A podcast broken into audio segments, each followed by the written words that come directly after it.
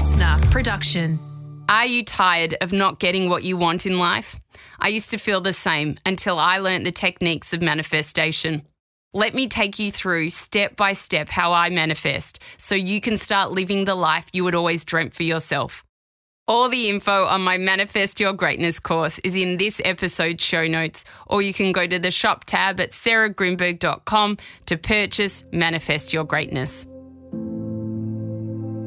Chyka Keebaugh is one of Australia's leading creative forces for imagining, styling, and transforming homes and spaces into magical places filled with joy and love.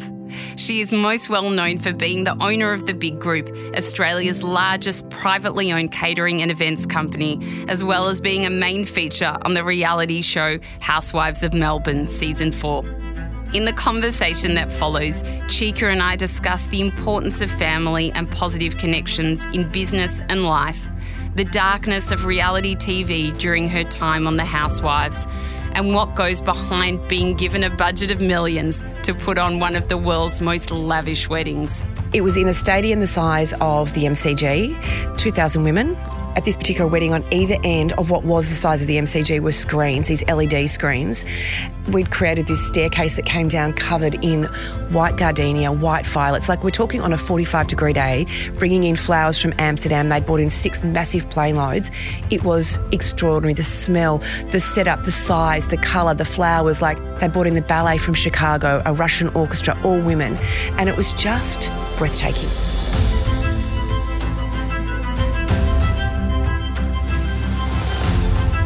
I'm Sarah Grynberg, and this is a life of greatness. Through my years of studying and researching the connection between human behaviour, personal growth, and transformation, I have discovered the keys to unlocking greatness within others.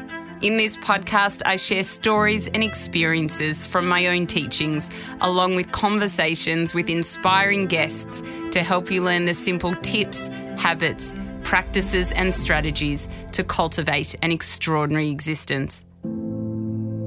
Chyka Keebaugh is the author of two books, Chyka Home and Chyka Celebrate.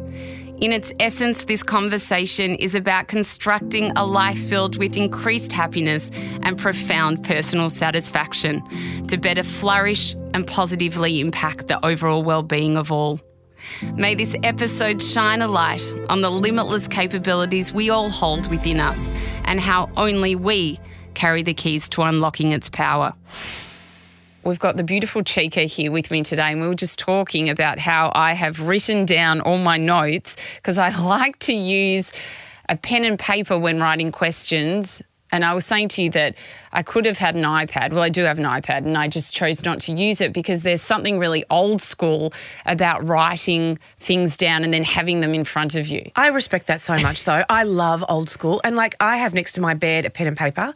So if I wake up in the middle of the night, I write things down. Do you? Yeah, because if, if something's in my head, it won't go until I know that I've got it written down and I'll remember it tomorrow. Yes. So I totally respect that. Although I hate my writing, so it's like a bit of a scribble. Really? But I look at your writing and it's very beautiful. Yes. Well, I would have thought you would have nice writing considering the industry that you're in. I know I should have nice writing, but I don't think I do. Shame.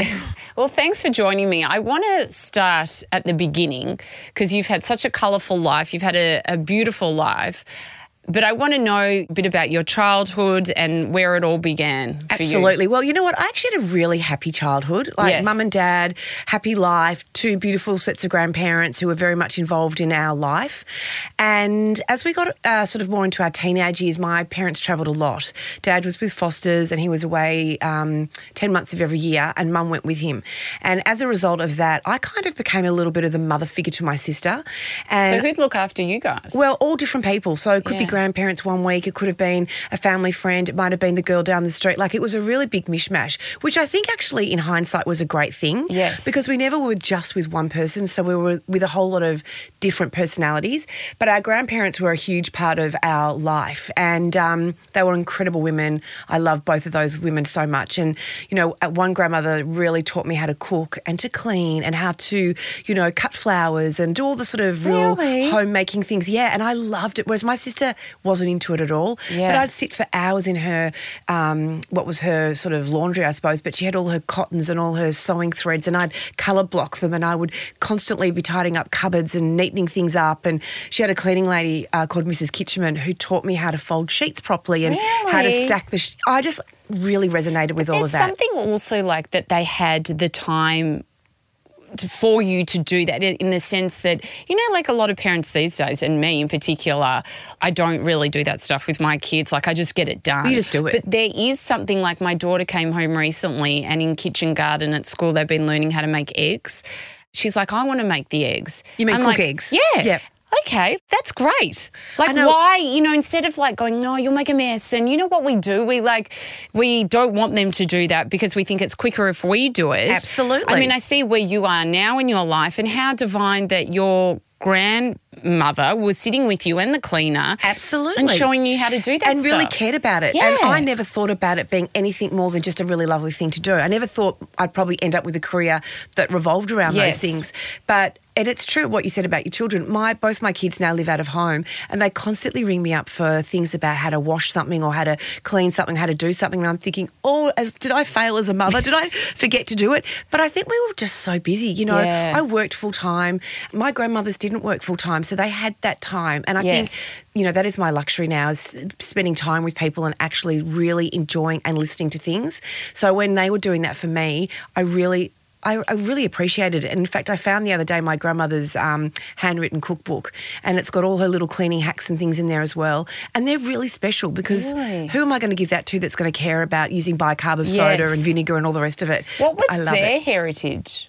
Uh, my mother's uh, mother was Australian, but with Spanish in her family background. My father's um, uh, was uh, English and French. Oh, how beautiful. Yeah, so nice little combination there. Yeah. And I wonder, did you grow up with any sort of religion or any spirituality or anything like well, that? Well, my dad was Roman Catholic. Yes. And he married my mother, who was Church of England. So for him to marry mum, he had to sort of leave his his um, beliefs behind. Yeah. And I think inside his family there were a few issues that had happened around the church, so he was quite happy to do that. So I went to um, two non-denominational schools, and then I went to a Church of England school. Yeah. And religion was not a massive part of our life, and and it's funny I've now married um, Bruce, who is Catholic, so Yeah. that's more in my life, but I'm certainly not Catholic. So therefore, it's been in my life, but not Yes. been a guiding light. Yeah. Because I wonder, I feel like you have beautiful traits about you. You've got good ethics, and you can see that on so many different avenues through the work you do, through you as a person. And I wonder who reflected that to you in your life. I think my um, father's mother, she was an incredibly beautiful, very gentle Yeah. woman. So she actually had been on the stage during World War One and World War Two. She lived in London and she was travelling the world, or travelling Europe, um, as a very young woman performing. And then when she had my auntie, she was born with a lot of health problems. So she became a naturopath, and she was, you know, we're talking about in the 40s and 50s, which was a time when that wasn't really a Yeah. thing. And so with her, I used to call her Gemma, she really taught me about, you know, using um, lavender to help yourself go to sleep, massage, relaxation, um, doing nice little rituals for yourself, and just kindness. And then my other grandmother taught me about just appreciating beautiful things. So I'd go out in the garden, pick flowers, and my grandfather was an artist and he'd show me how to draw them. So I think I really had an appreciation for just what was around me and, you know, loved using arts and crafts as my way of, you know, reflecting it, I think. Yes. And then how did you go at school? I wasn't a great academic. I didn't love school at all. I loved home ec. I loved art and craft. I loved all those things. I loved the social aspect of it. But I hated school. And in fact, I remember when I was doing year 12 and I'd said to my um, one of my teachers that I thought I'd like to be a, a legal a, a lawyer doing Yeah. criminology and she laughed at me. And I was like, wow, that's rude. But in hindsight, she was right. I was just not that person. But creativity wasn't really encouraged. It wasn't a thing. No, it wasn't. So I didn't even have home ec at school. Didn't you? Oh, no, no, I that wasn't. I went to an all girls school, and that wasn't even. and it's something we should all be doing. Absolutely. Everyone should learn how to cook an egg, how to, Yes. you know, sew a button on, all the basic things. Yeah. So, um, look, school was the thing that I wanted to get out of as quickly as possible. And I said to my father, I will finish school, but I won't go to university. Yeah. And he said, that's fine, but you need to support yourself. So, as soon as I left school, I ended up working, and I knew that I loved food, but I didn't quite know what I wanted to do. There was a little French bakery um, owned by this gorgeous man um, in Deepdene, which is where I used to live. And I used to go there at 4.30 in the morning. He taught me how to make and bake everything from croissants to tarts, all kinds of things. And that's when I really thought that's what I wanted to do. And then I ended up moving to London doing cordon bleu and oh, Constance Spry, which was fantastic. So that was sort of the beginning. And it was always a thing that I loved. Mum never cooked, ever cooked a meal. No. Isn't it ironic what you have achieved and your mum never cooked? Well, I think that's why, because know, but she didn't yeah. cook, and she would, but she was would say to me, "What do you want to go and buy? We'll go and buy what you, whatever you want."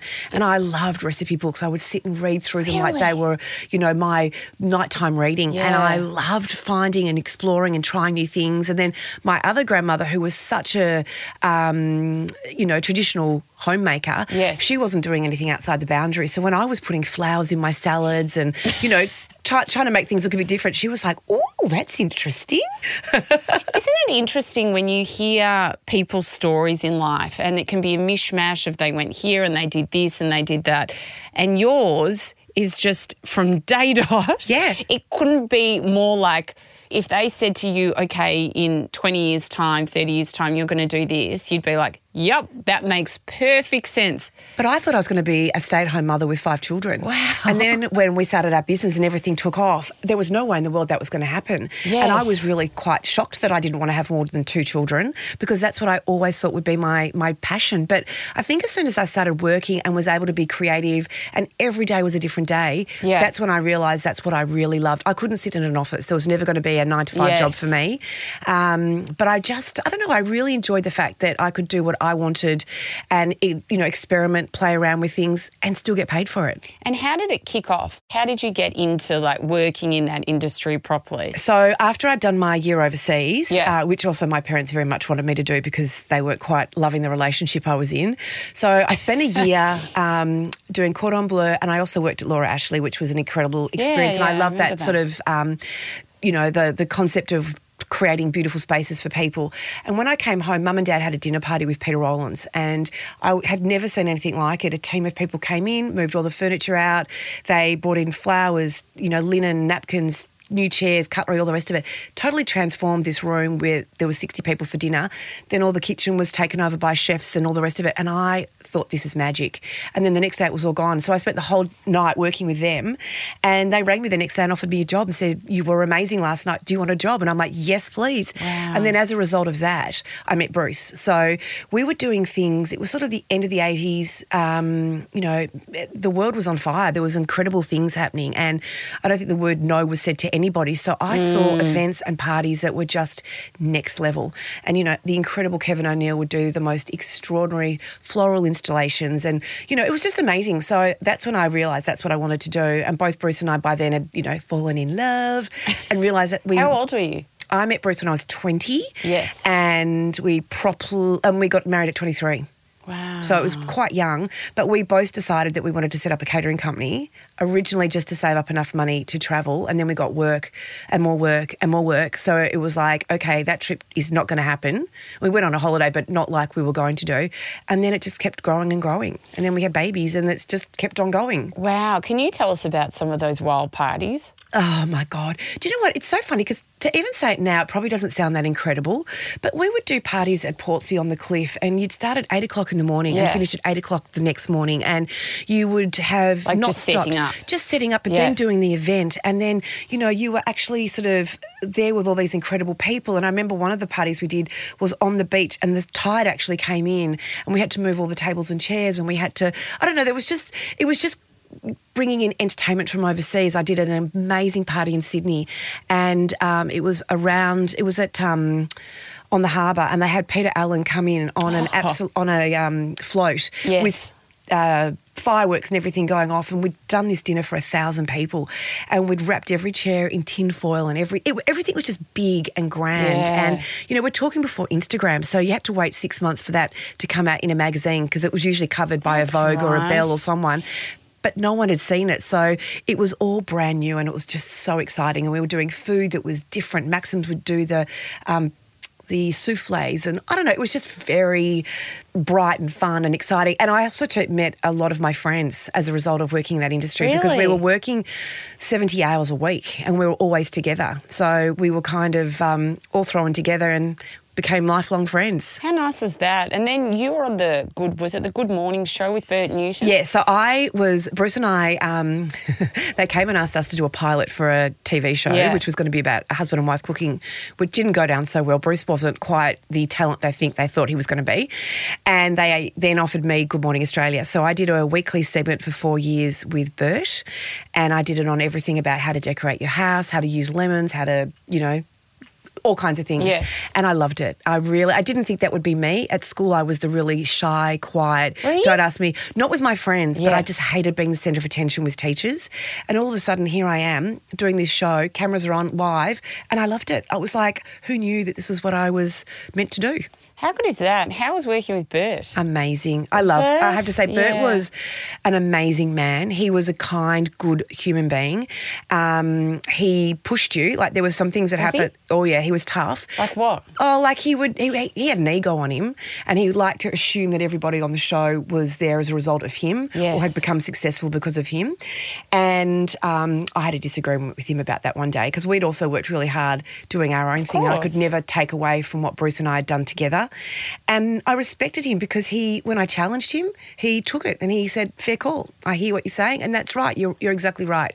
So maybe I, a lot of people in that space never get challenged as well. I definitely agree with you on that. They don't, and he very much was someone that I really respected and I really loved, and I think he and Patti had a beautiful marriage. Mm. And in fact, whenever I see her now, I always love giving her a big hug because I just think she is such a special woman. Yes. And they had something quite unique. I don't think many people have what they had. And he was part of Australian TV history. He was part of Australian TV history. And so you enjoyed that period. I loved it. I loved it. So for four years, I did that every week.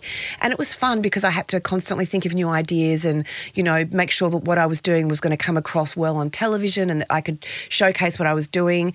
And um, yeah, it was fun. And it was really uh, a new doorway open for me. And again, it was before social media, so it was a really easy way. I had just opened up a shop with my mum called the Veranda and Garden Room. So when Bruce and I first started, we had opened up a shop called Provençal, which was a food store that got it just got so busy with the catering world, we had to shut the shop down to take that space for the kitchen. And then we moved to Richmond, and this building was so beautiful. I thought, what am I going to do?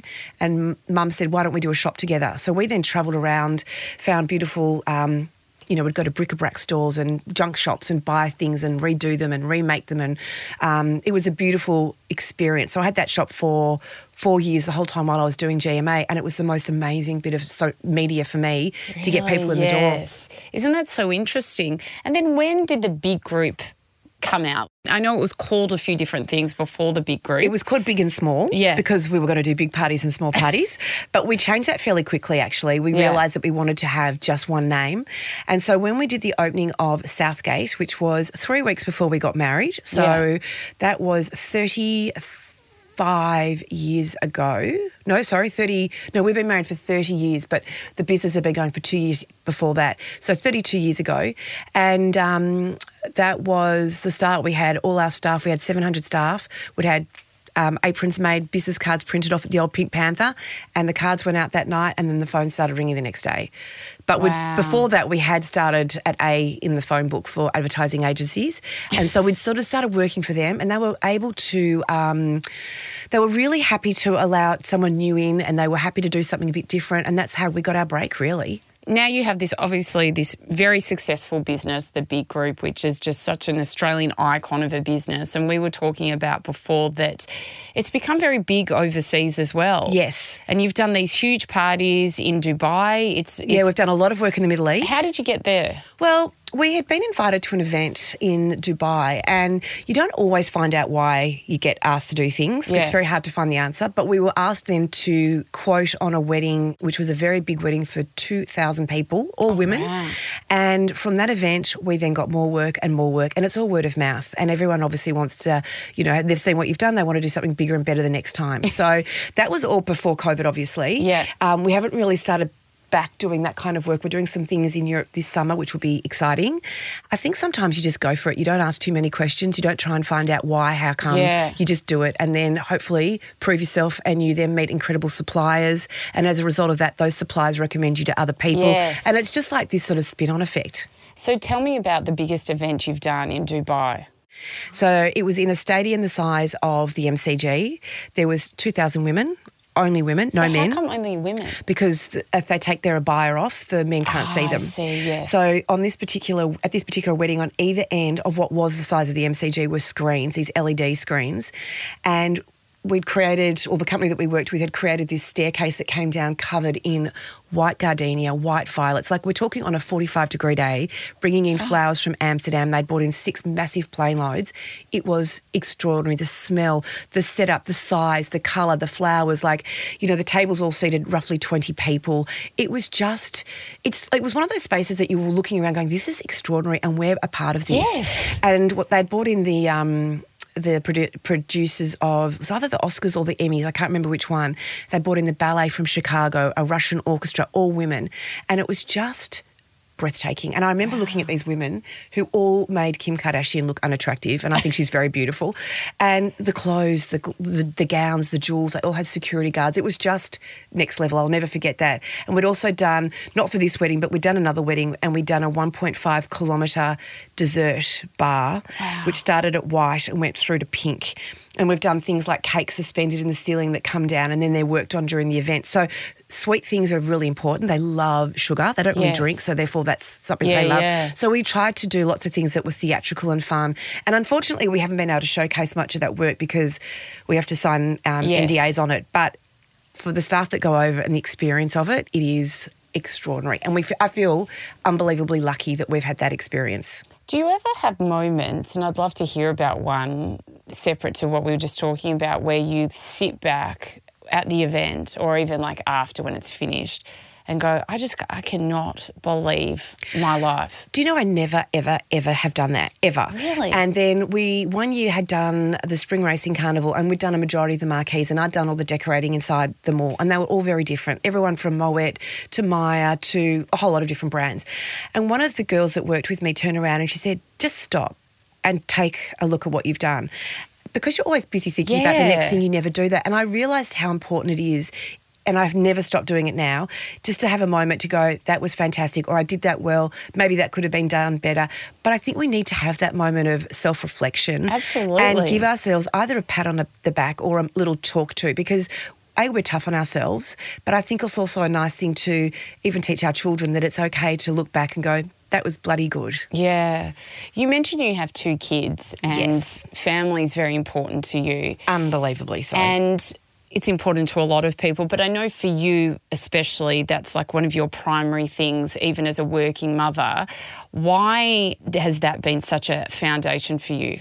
I think my two children, my favourite son and my favourite daughter, um, they have just given us like it's obviously been a big journey having you know they would always say the big group was the first child in our family and it's true because a lot of sacrifices were made for the business. You know we didn't get to go to every sporting event or every you know parent teacher or I'd forget birthday parties and all that kind of thing. It was a big distraction. But those two kids were amazing and were very happy to come along and be a part of a setup tying napkins putting chair covers on. They've been engrossed in that business from the very beginning. And so I feel very lucky that that's what they were able to experience, but also to appreciate. And, Yes. you know, Chessie's now 29, BJ's 27, and both of them at different times have come back and said that we gave them such a great work ethic from those experiences. Or even Chessie the other day said to me, you know, Mum, I, ta- I took it for granted that you and Dad would sit in the car and have these creative banters with one another, talking about different jobs and ideas, and that we were a part of that. So creativity was something that was really encouraged in our family. Yeah. And she said, I've got friends that don't even know what that means. And I, I think, isn't that sad? Because for us as a family, and, you know, we are so very, very tight. And I think because we um, worked really hard, that those moments that we could all be together were special. And I remember one day Bruce coming and saying to me, I just want to let you know I've taken both the kids out of school because I'm running away with them for the day. And the headmistress at their local primary school said, That is the best thing that's ever happened. I've never heard a father do that. And I'm thrilled. And they rang me up and said, Come and meet us. We're having dinner at wherever we're having dinner. So I think just taking the moment to do all those little things. And, you know, now both of them live overseas. Every day I ring those two, whether I speak to them or don't speak to them. I will always make the effort um, because I miss them. And, you know, particularly for Chessie, whenever I speak to her, usually I'm having my coffee and she's, you know, making dinner. So she'll say, What should I do? What do I add? You know, and it just sort of feels like we're together even though we're not. Yes. So, and I'm really proud of them. And I love the fact that, you know, I always say, particularly with BJ, who was such a sporty boy, he brought another element into our life that we didn't have. And Bruce went to every sport game that he could and I don't know it just taught us a whole lot of other things as well and having their friends still involved in our life even though they both are away Really? is also yeah they ring up check in wor- have worked for us done lots of things. So I feel lucky. I do feel very lucky in that respect and if I was to give myself a pat on my back for anything it would be for the way our family works together. That's so good because, you know, I know that when you started off, when Chessie was young, it was at six weeks, I think you- had to. yeah like, put her into daycare Yeah. So there can be that guilt that, like, I have guilt the whole time because I think, God, I, I need to give my kids more time. and it's hard when you're working a lot. And I wonder, did you struggle with that? big time. I felt guilty all the time. And now I say to people, our children don't know any different to what their life is. Yes. So therefore, we can't feel guilty about it because what are you going to do differently? If you're not happy, then they're not going to be happy. And you know, I thought it was really important for our children to understand that they got the things that they got because we were both working really hard, um, and we talked about it. And I think when things went wrong, I would apologise and say it's my mistake. I stuffed up, and I really made a very conscious decision that that was going to be the kind of mother that I was. I wanted to uh, own my mistakes, but I was also going to make sure that when they did something wrong, they knew it was that they'd done something Yeah. wrong, not just me picking on them. So um, the guilt thing has been pretty prevalent in my life, and it's probably only since they left school and travelled. And then sort of come back to me and reaffirm that they actually realised why things were done or how come things changed or whatever it was, Yeah. and that they appreciated it. And you're like, oh my God, thank you. How good is that? It's the best. It's like, and you only need one of those moments for each child, and you just go, "That's all I needed. I That's know. all I needed." And I wonder for you, you obviously went on to go into reality TV. You're on Housewives season four. I think it's the only Housewives I've ever watched. I don't watch reality TV at all.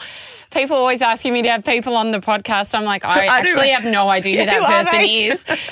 I feel like I'm so old, even though I'm not. But I just turned off TV quite a few years ago. But when you were on TV, I watched it. Thank you. How did that come about? You're like the last person, personality wise, I would think would ever want to go on a show like You that. You are 100% correct. So I got an email asking me if I'd be interested to have a chat to the producers of this new TV show that they're going to do about seven women and their friendship.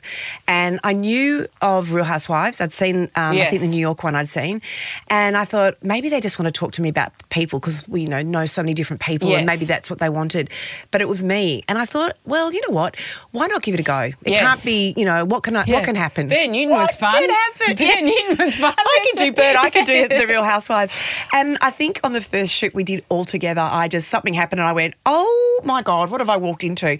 But I'm also a person that's very. I know who I am. I know where I sit on things, and I. The thing that upset me was that start saying that I was like um, Switzerland or I was a fence sitter, Yes. and I was like, "But I'm actually not. I'm actually someone with a very strong opinion. But if you're having a disagreement with one of your friends, I'm not going to. I'm not going to um, get into it. That's just Yeah. not what I do." If you ask me to help you, then I will definitely give you my opinion. So I found it really interesting just the way the whole psyche of that thing worked. And then obviously you've got cameras, eight cameras on you the whole time. That part I didn't mind. I didn't have a problem with that at all. And doing the storylines that were, you know, what was going on in my life, Yeah. that was all easy. It was just all the argy bargy that started going on and the aggression and the negativity. I didn't like it. So tell me, okay, because I know that all reality TV shows might be a bit different, and maybe back when you did it as well, it wasn't as bad as what it is now. But from what I understand of working in media and being a producer for many years too, granted on radio, not TV. There's a lot of editing that goes on, and you sign waivers, they can edit it however they want. Yep.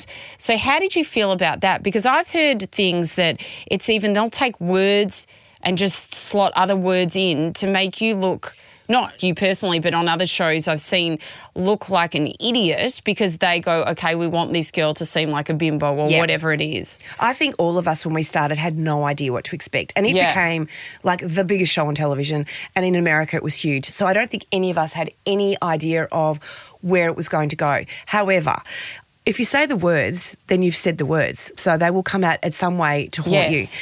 It was a very hard show for them to edit and change because there were so many things going on all the time. So even though there was your own storyline, so there were seven of us with a storyline, then there was our storylines together. So if I was having a conversation with one of the girls and they heard it and they would say, that's actually interesting, let's dig into that further. If they changed that or edited it from the very beginning, it Yeah. wouldn't have made sense when we got to the end of wherever it went with it. Okay. So they didn't really change. They would come and say, You're coming across as X, Y, and Z. Maybe you want to be a little lighter. Maybe you want to, you know, do this. But I was very strong in the way I felt I was. And I didn't want to um, change. And not that they asked me to change at all, to be perfectly honest. Yeah. But um, they would say, You know, such and such is saying this about you. Do you have an opinion? And I'd say, No. Because Yeah. I didn't want to get into it. I just didn't really want to go down that nitty gritty path. I could see where some things were going and I just wasn't interested. Would they make stuff up? Some of the girls would say things just for the sake of getting a reaction. So that's But when the you ha- producers wouldn't make it up and say, like, No. you know, this one said this. they may when- have whispered in the ears of some of the girls to, you know, why don't you push this one and see what happens? Oh, really? Yeah, but uh, they didn't make things up and like they didn't make up a story just for the sake of making up Yes. a story because ultimately there were so many people involved, it just wouldn't have worked. If I went on a reality TV show, but I suppose like you kind of know now because there's more of them than when you were, did Absolutely, yours. yeah. You know a bit more about what you're stepping into. But wouldn't you be like really careful about everything that you were doing? Well, I think that comes down to being someone that's been in their own business. Like for me, the thing that I needed and wanted to protect more than anything were my marriage, my family, and the business. Yeah. I worked really, really hard for those three things, and then there was no way a TV show was going to ruin that for me. Yes. So I, um, you know, I'm a very considered person. I don't just say flippant things for the sake of saying something. Yeah. So I will sit and think about it and then say what I need to say. So I felt that I was in control of all of that Yeah, anyway. Um, you do then start hearing things going, oh, should I have said what, what, what, oh, and you do start second guessing yourself. And Yeah. I think after the first season aired, it slightly changed a bit because all of us were a lot more aware of just a whole lot of things from the way we looked to the way we spoke to the way we, you know, looked at a camera, all that kind of, even the way we um, addressed each other. It definitely changed. But that was just just growing up. And now Mm. I think anyone on a reality TV show has got so much fodder to look at and to get ideas from that they um, are almost being preschooled in it before they even do it. Do you think it helped with your career? Um, I think it grew certain aspects of the business. Yes. Um, for myself, yes, I think I came out of it really well. And I think people, I think also too because I had that business part behind me. If I was just doing it to go to another party, well, no, I don't think that would have been Yeah. at all. But because of um, the fact that Bruce and I had been happily married for, I think by then, oh, must have been 20 years we've been together then. Plus, our business was successful and we had a good name around town. Like, we haven't really done anything to annoy anybody, so it worked. Yes. And with the ladies that were on that show, are you still friends with a lot of them now? A couple of them I am, definitely. Yeah. I actually had lunch the other day with uh, Gina, Gamble, Jackie, and Janet, and a couple Yes. of the, um, well, the EP of the show and a couple of the women Oh. who looked after us. It was so much fun because at that time when it happened, I felt like we were all in a bubble. No one understood what was going on. You know, I'd walk down the street and people would be coming up to me and asking me all these questions about my kids, or I'd be at Chadstone with BJ buying him a new pair of jeans, and someone would go, Hi, BJ. And he'd go, Oh, that is just so weird, mum. Like, it is so weird. So that was a really hard thing to get used Yeah. to. Um, some loved it more than others, and I've always been very lucky that everyone that's come up to me has been nothing but lovely. Like I haven't had people come up and say horrible things, whereas some of the girls did get that. Really? Yeah. So what what happened? Just horrible them? things. People being just taking everything very literally and abusing them, and you know, Really? ringing up businesses and trying to ruin the business. Like all just kind of horrible things.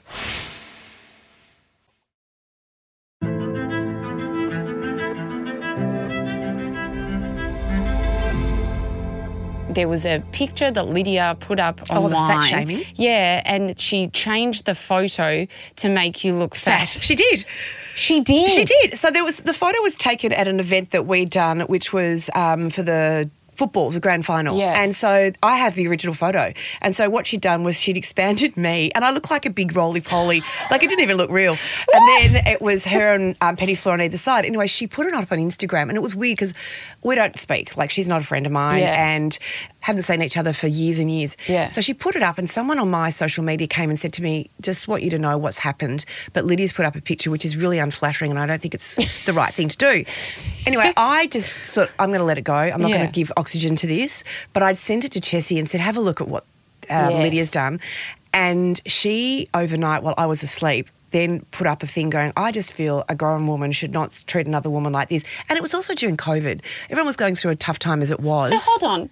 This was after I you're was- on the show. This is like, yeah, well, she did it like a year ago. What? Or no, two years ago, sorry. oh my when god! we were in I thought COVID. this was during you were on Housewives. No, no. And the thing was, it's such a slow news day. It ended up being on the front cover of the Herald Sun. It was in on the project. It was on all these things. It was on the radio, and I was just like, oh my god, this is mortifying. At the same time, too, she. She's denying that she did it, but she did do it because I've got, as I said, the original photo. Yeah. You can't compare the two. Yes. Um, well, you can compare the two and you can see the difference. But yeah, so I, it was just, I don't understand why. I'm not into pulling other women down. I feel women should support women. I think we do it tough enough as it is. Yes. So if you've got nothing nice to say, say nothing. But if you've got something nice to say and you want to share it, do it. And tell me, when they're shooting the Housewives, how many days a week do they take up oh, of doing the doing whole that? time. Oh, really? Pretty much you're working six days a week. Do they pay you? You get paid. It's not ama- It's not a huge Yeah. amount of money because Because you can't really work in the business during no. that time. I always say, and I, every girl that's gone on to the Housewives since, um, I've pretty much spoken to every one of them because they've always said to me, "What do you think I should do?" Yeah. And I've always said, you need to have a reason to go on a show like that. You need to have a business that you want to promote, a product. There has to be a reason. It can't just be because you just think it could be fun to Yeah, get to get invited more to something else. or something exactly, because yeah. it is very all-consuming and it does take over your life. So um, we were shooting, yeah, easily five, six day, days a week, and sometimes we were shooting at five o'clock in the morning and finishing at two o'clock in the morning. Really? Doing publicity, doing radio, doing TV Jeez. show, like you know, good morning shows, that kind of thing. So it was huge. It really was. And then we, I went to New York with um, Jackie and Janet, and we did the Today Show. We did um, Andy Cohen show. Like it was extraordinary. We were in Times Square in the biggest poster you've ever seen, and you're just going, that is surreal. But I also now just like I just when I see it, I go, that was like a lifetime ago. Wow. But an amazing experience. Why was it? Because you know America is packed with the reality TV shows. What did they love about the because Australian they one? didn't think Australia was going to be so like America. I think. I think they thought. I don't know what they thought, but they were surprised by the way we spoke, our accent, the fact that we dressed up, the fact that we travelled. The you know just yeah, and I think we are probably a little bit more. Um, uh, original than what those American girls are. Some of those girls have had a lot of work done and they're far more intense, whereas we were pretty. If you look at it, we were pretty easygoing at the beginning. Yes, yes yeah, it changed. absolutely. But I think they were intrigued just to see. Even Melbourne, I think Melbourne came across as a hero in the Royal, in the Melbourne Housewives. Um, the way they shot it, it was so beautiful, and I think that's what really got people sort of into it all. Isn't that interesting? And I wonder also, we were talking about COVID. Yeah. And um, obviously, you have a big events company, which is like one of the biggest things that did get hit the hospitality, that kind of industry. And Bruce was a shining star. He was amazing. He was amazing, really, for like people who are listening from overseas. We're from Melbourne and it had the biggest lockdowns out of anywhere in the world. So there was just weeks after weeks, which became months after months of us not being able to do anything. And obviously that hit that industry very hard. Can you tell us a bit about Bruce, why he decided he wanted to talk out about it Yep. and how that had such a positive effect? I don't know if you remember when it happened. It was uh, the Grand Prix was on. Was that weekend? I, no, I remember because the Grand Prix Oh, is the around sound, the yes. corner from here. And I remember at the time I was producing the Hamish and Andy podcast, and I was driving to work thinking in my head, it must be okay because people are lining up for the Grand Prix. And then we get in and we hear the news. And I remember just Hamish and Andy standing there and me and my other producer. And I just felt this anxiety well through Yeah. me. So, was yeah, full it was terrible. Well, so I'd gone to that lunch on the Thursday, which they do this women's lunch, and everyone was talking about COVID, COVID, COVID. Do you think we're going to, what's going to happen? And we were all having such a good time going, oh, it's not going to happen. And then obviously on that Friday, it shut down. And then Bruce rang me and he said, I think we're going to have to shut the business down. I think it's going to really be bigger than what we um, expect. Yes. And he said, I think we're going to have to stand, we had 1,600 staff, everyone down. And I burst out. I was like, this is out of, I don't know how to control this. I don't know what's going on. So we did do that. And we, um, stood everyone down, and then we. What we did you do? Send an email or something? No, we tried to get as many as we could in, and then we tried to ring as many, and then we obviously sent an email. But we tried to do it as Yes. as face to face as we possibly could, and we didn't know what was going on. And it was before JobKeeper, so we didn't know we were then mm. going to be able to help our staff out. But we were really scared as to what we were going to happen. And also to was it going to be a week? Was it a month? Was it how long was it going to be? So um, we then ended up getting on the phone to Coles Telstra Optus and we got a majority of our staff new jobs. So Did we you? really yes we tried really hard to make sure that so everyone beautiful. had something. And then we had a couple of staff come and say we want to stay on we'll work for nothing we'll do whatever you have to do because we don't want to let you guys down. And then obviously it kept getting bigger and bigger and then we got JobKeeper and then we were able to help and bring in as many of the staff back as we possibly could but in that time, Bruce realised that um, it wasn't just us. Inside our business, we have lighting, we have florists, we have um, entertainment industry, we have Harry the Hirer, and all kinds of everyone that makes up an event. It's a huge industry, and we were then being told from the other side what was going on at the Grand Prix and all the things that were happening and all the drama at the, behind the scenes. And so, yeah, Brucey just started talking um, how he was feeling and just sort of started this sort of conversation. And it just kept growing and growing. And then he was getting people who had small businesses in country victoria and you know other things that were outside the realm of what i think he even thought he was or the people that he was talking to. Mm. And then as it got worse and, you know, things were happening and then we were hearing about what was going on in Europe and how they were approaching things and it wasn't happening like that. Bruce was the one thing Bruce did is he never criticised. He always said, "Here is a problem, but here's a great solution." And he was constantly coming up with ideas and could we do this and would this work and how should we make this happen? And anyway, did it get listened to? No, not that often, but um, it was something that was really important for him. And I think it was important for people to see the vulnerability and the fact that it was really tough. And even in our, in our own group of friends, I don't think any of them even understood what we did. I think they thought, and, and across the board, people think hospitality is a restaurant. They don't realise that doing an event or catering or any of those things, even though there were a lot of comments made about, oh, it's just a wedding. Well, we had 1,600 weddings that were put on hold that we had to constantly be, every time there was a, we're out of lockdown, they would try and get married. And then you can be guaranteed remember that some of those weddings were then back in lockdown. But that's time and money spent reproducing, redoing, reorganising. And it was our money that we were constantly, you know, spending. So, um, for Bruce, it was really cathartic, and I think, and I constantly just told him how amazingly proud I was of him because it was extraordinary. And then the thing that I love the most is last year we went to Italy, which is our favourite place, and there's Yeah. a hotel Il San Pietro, and it's our very very happy place. And when we walked in, they all gave Bruce a hug and said, "No one in Italy stood up for the hospitality industry the way you did." And we watched all of your videos, we translated them, and we just want to tell you how much we love you. And I was just like, "Oh my god, this is amazing!" The power of it was so huge. beautiful. Yeah. So yeah, a lot of respect for him because it was tough. There were days, let me tell you, that say, it was. You cope during that Yeah. time? You just, I think sometimes when you're being the person that's providing support to other people, Mm. you, that actually is what keeps you going. So, yeah, don't worry, there was tears behind the scene, but there was always that really beautiful feeling, you know, that, you know, Bruce would speak to someone who would say, you know, something horrible, my husband's just killed himself. And which happened a lot in the hospitality Really? industry. Yes, it was. We did a lot of work with um, Tomorrow Man. Um, because it was an industry that was very much affected. So we did kind of group workshops and things like that just to try and help, particularly males, um, get through it. And I wonder, were there days where you thought, we'll have to like close the business or anything like that? As it kept going, we were just like, what's. There was one weekend, um, it was the weekend of Valentine's Day, Chinese New Year, and uh, tennis. And we had the busiest weekend. We had bought. $700,000 worth of food. We'd rung to find out that it was going to be no lockdown. We were told there was no lockdown. There was a lockdown. We had to throw the food away. We weren't allowed to donate it to a charity. We couldn't do a thing. And I think that was the point Bruce thought, this is, I, I don't know what we're going to do. Like it was literally getting to the point where, what are we supposed to do? And I think there was no hope. There was no, we were seeing what was happening in the rest of the world. But it just felt in Victoria that we weren't being listened to. And um, even the rest of Australia didn't get what was going on here. So, look, what doesn't break you makes you stronger. And in hindsight, I look at that experience, and now we're on the other side of it, so it feels okay to say it now, touch wood. Um, but there was good learnings in it too. Like we learnt a lot. We learnt who the people were that really were Yeah. important to us, the people that supported us, the people that loved us. Um, I think inside the business, Bruce realised where the weaknesses and strengths were, and it's been a positive thing. What do you think has changed about the business since COVID? Um, look, we, the corporates are definitely not 100% back yet, so we've still got that part to go. We spent a lot of last year getting through events for people that had booked in and, Yes. you know, weddings and 50th and 40th and all that sort of thing. So that was all great. Now they are coming back.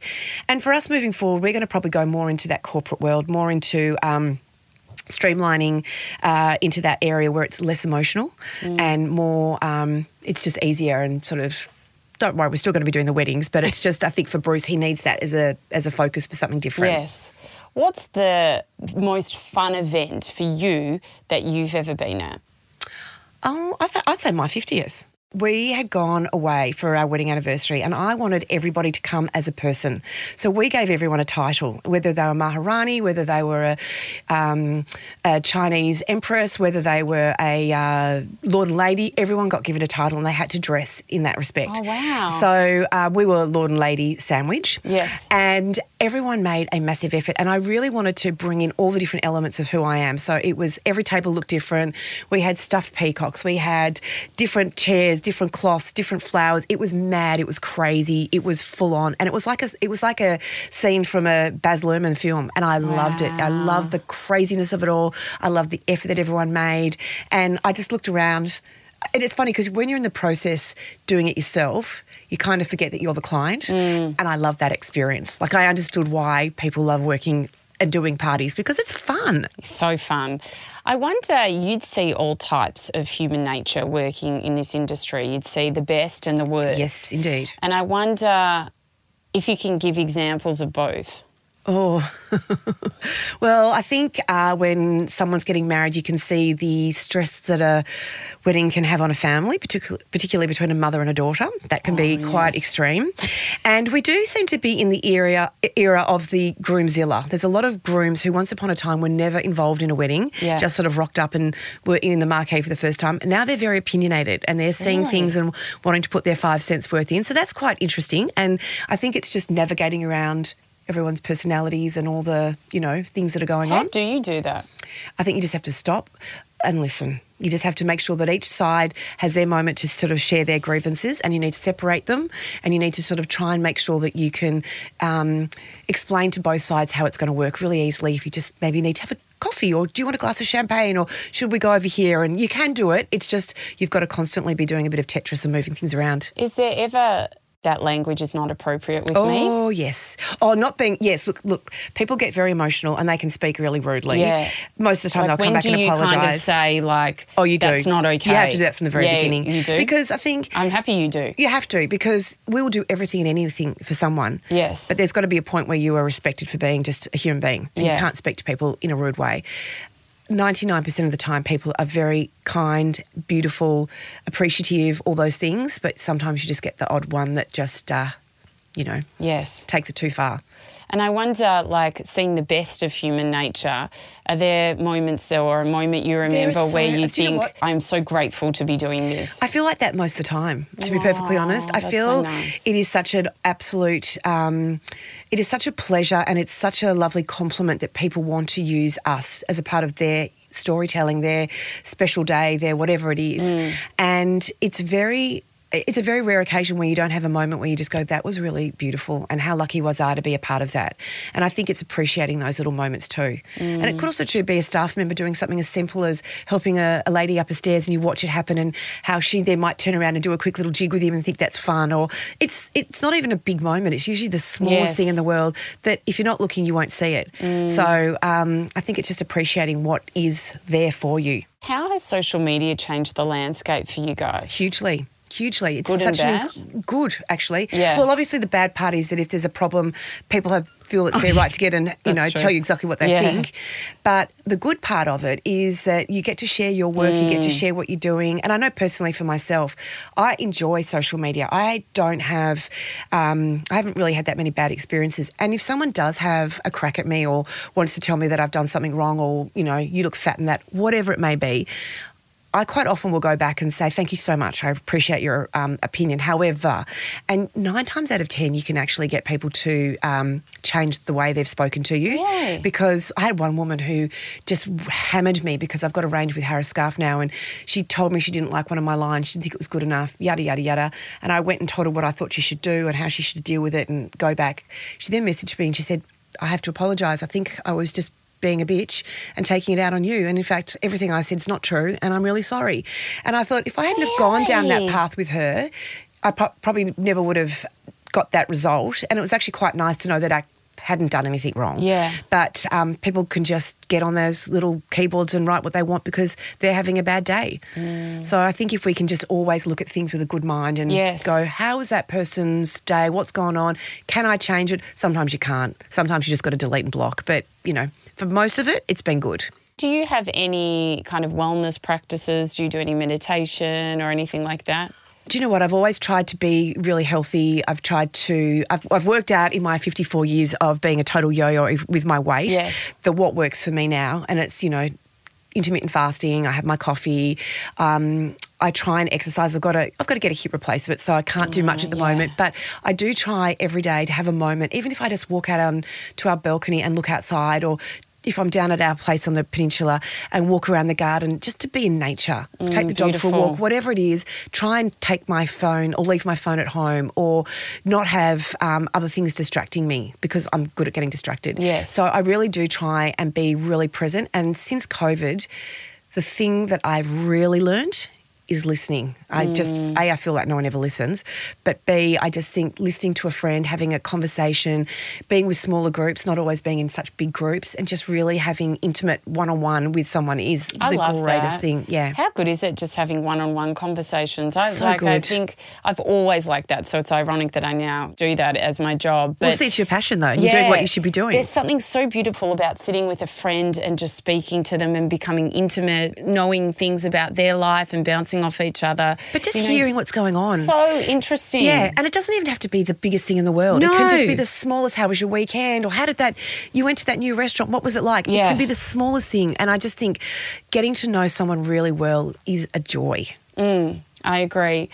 What is the best advice that you have ever been given? Um, I think probably the best advice has been be kind to yourself.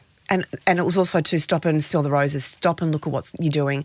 I lived so quickly, I was doing things so fast that I never was um, present and I didn't feel like I was enjoying anything.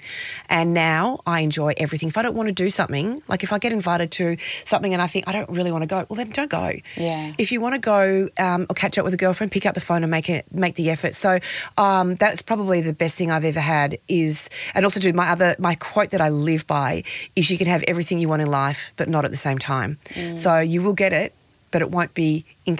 You know, with other things going on, so you just have to be patient sometimes, which is not always easy. Yeah, patience but is hard. Patience is good. Yeah. And I look now and I constantly look at my life going, look at things that have happened that have led me to the path that I'm on now. And I think, okay, so that was meant to be. I Mm. didn't know it at the time, but that's all good. What do you wish for yourself, Chyka? I'm in a really happy place in my life right now. I feel very content. And I don't. I, I say that word very lightly because uh, to, to be content usually means you've sort of given up as well. But that's not where I'm at. I, I just mean in my own self. I have stopped picking myself apart, finding all my faults and my flaws. I feel like in my friendship group, I'm in a really happy place. My marriage, my children, everyone's happy. And they always say um, a mother is the happiest her saddest child is, and my kids are really happy. So I'm in that really good Yeah. place. Um, moving forward, I've got so many projects I want to do, and I've got really exciting things on my horizon, and I'm just going to go for it. You know, what can happen if it doesn't work? It doesn't work, but I'm not going to not give it a go. So there are things that probably 20 years ago would have scared me, but now I'm like, no, I'm going to go see what happens. How did you learn to stop picking yourself apart? You mentioned It's that. really hard. Yeah. I just think I was spending so much time picking myself apart. And dare I use the word M for Is it the way you look or your? Oh, it was like, were you- everything. It was. I would uh, see a photo of myself and go, oh, look how fat your face is, or look how big your bum is, or um, it's never been my personality. It's just been Aesthetic. aesthetic. And yet I'm not a perfectly perfect person. Because no one is. No, but it's also not, I don't live like that. I love imperfection. So I think I was finding fault for finding fault's sake. Mm. And I never felt, um, I never felt good enough. And even when you said about the housewives, I never felt that I was meant to be on that show. I always felt like a bit of the loser, a little bit of the dag, not quite as cool as some of the other women or as attractive as the other women. And yet, in hindsight, I was the woman that most women related to because I was probably the most normal. Yes, of course. So, um, not that I consider like uh, normal's a weird word, but I think that's the thing that I started going. You know what? There's people out there with far worse problems and bigger issues than you worrying about a pimple on your cheek. Like seriously, but I also love eating and drinking and having fun. So you know, you can't have it all, can you? and it takes time to also like love yourself fully. But I suppose know, isn't that what age is all about? Really, it It's- it's actually Acceptance. accepting things, and I for the way they are. Yeah, and Mm. you either, if I wanted to really become Elle Macpherson, well then do what you have to do to become Elle Macpherson. Yeah. But do I want to spend all that time doing it? No, I don't. So I think I've allowed myself, or learned to allow myself, just a little bit of kindness and a bit of leeway.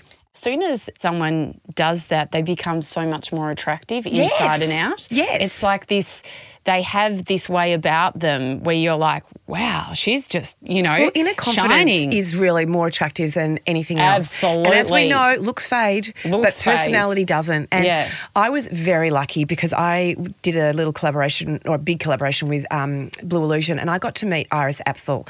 And I went across to New York and I went and spent a day with her. Yeah. Now she's 101.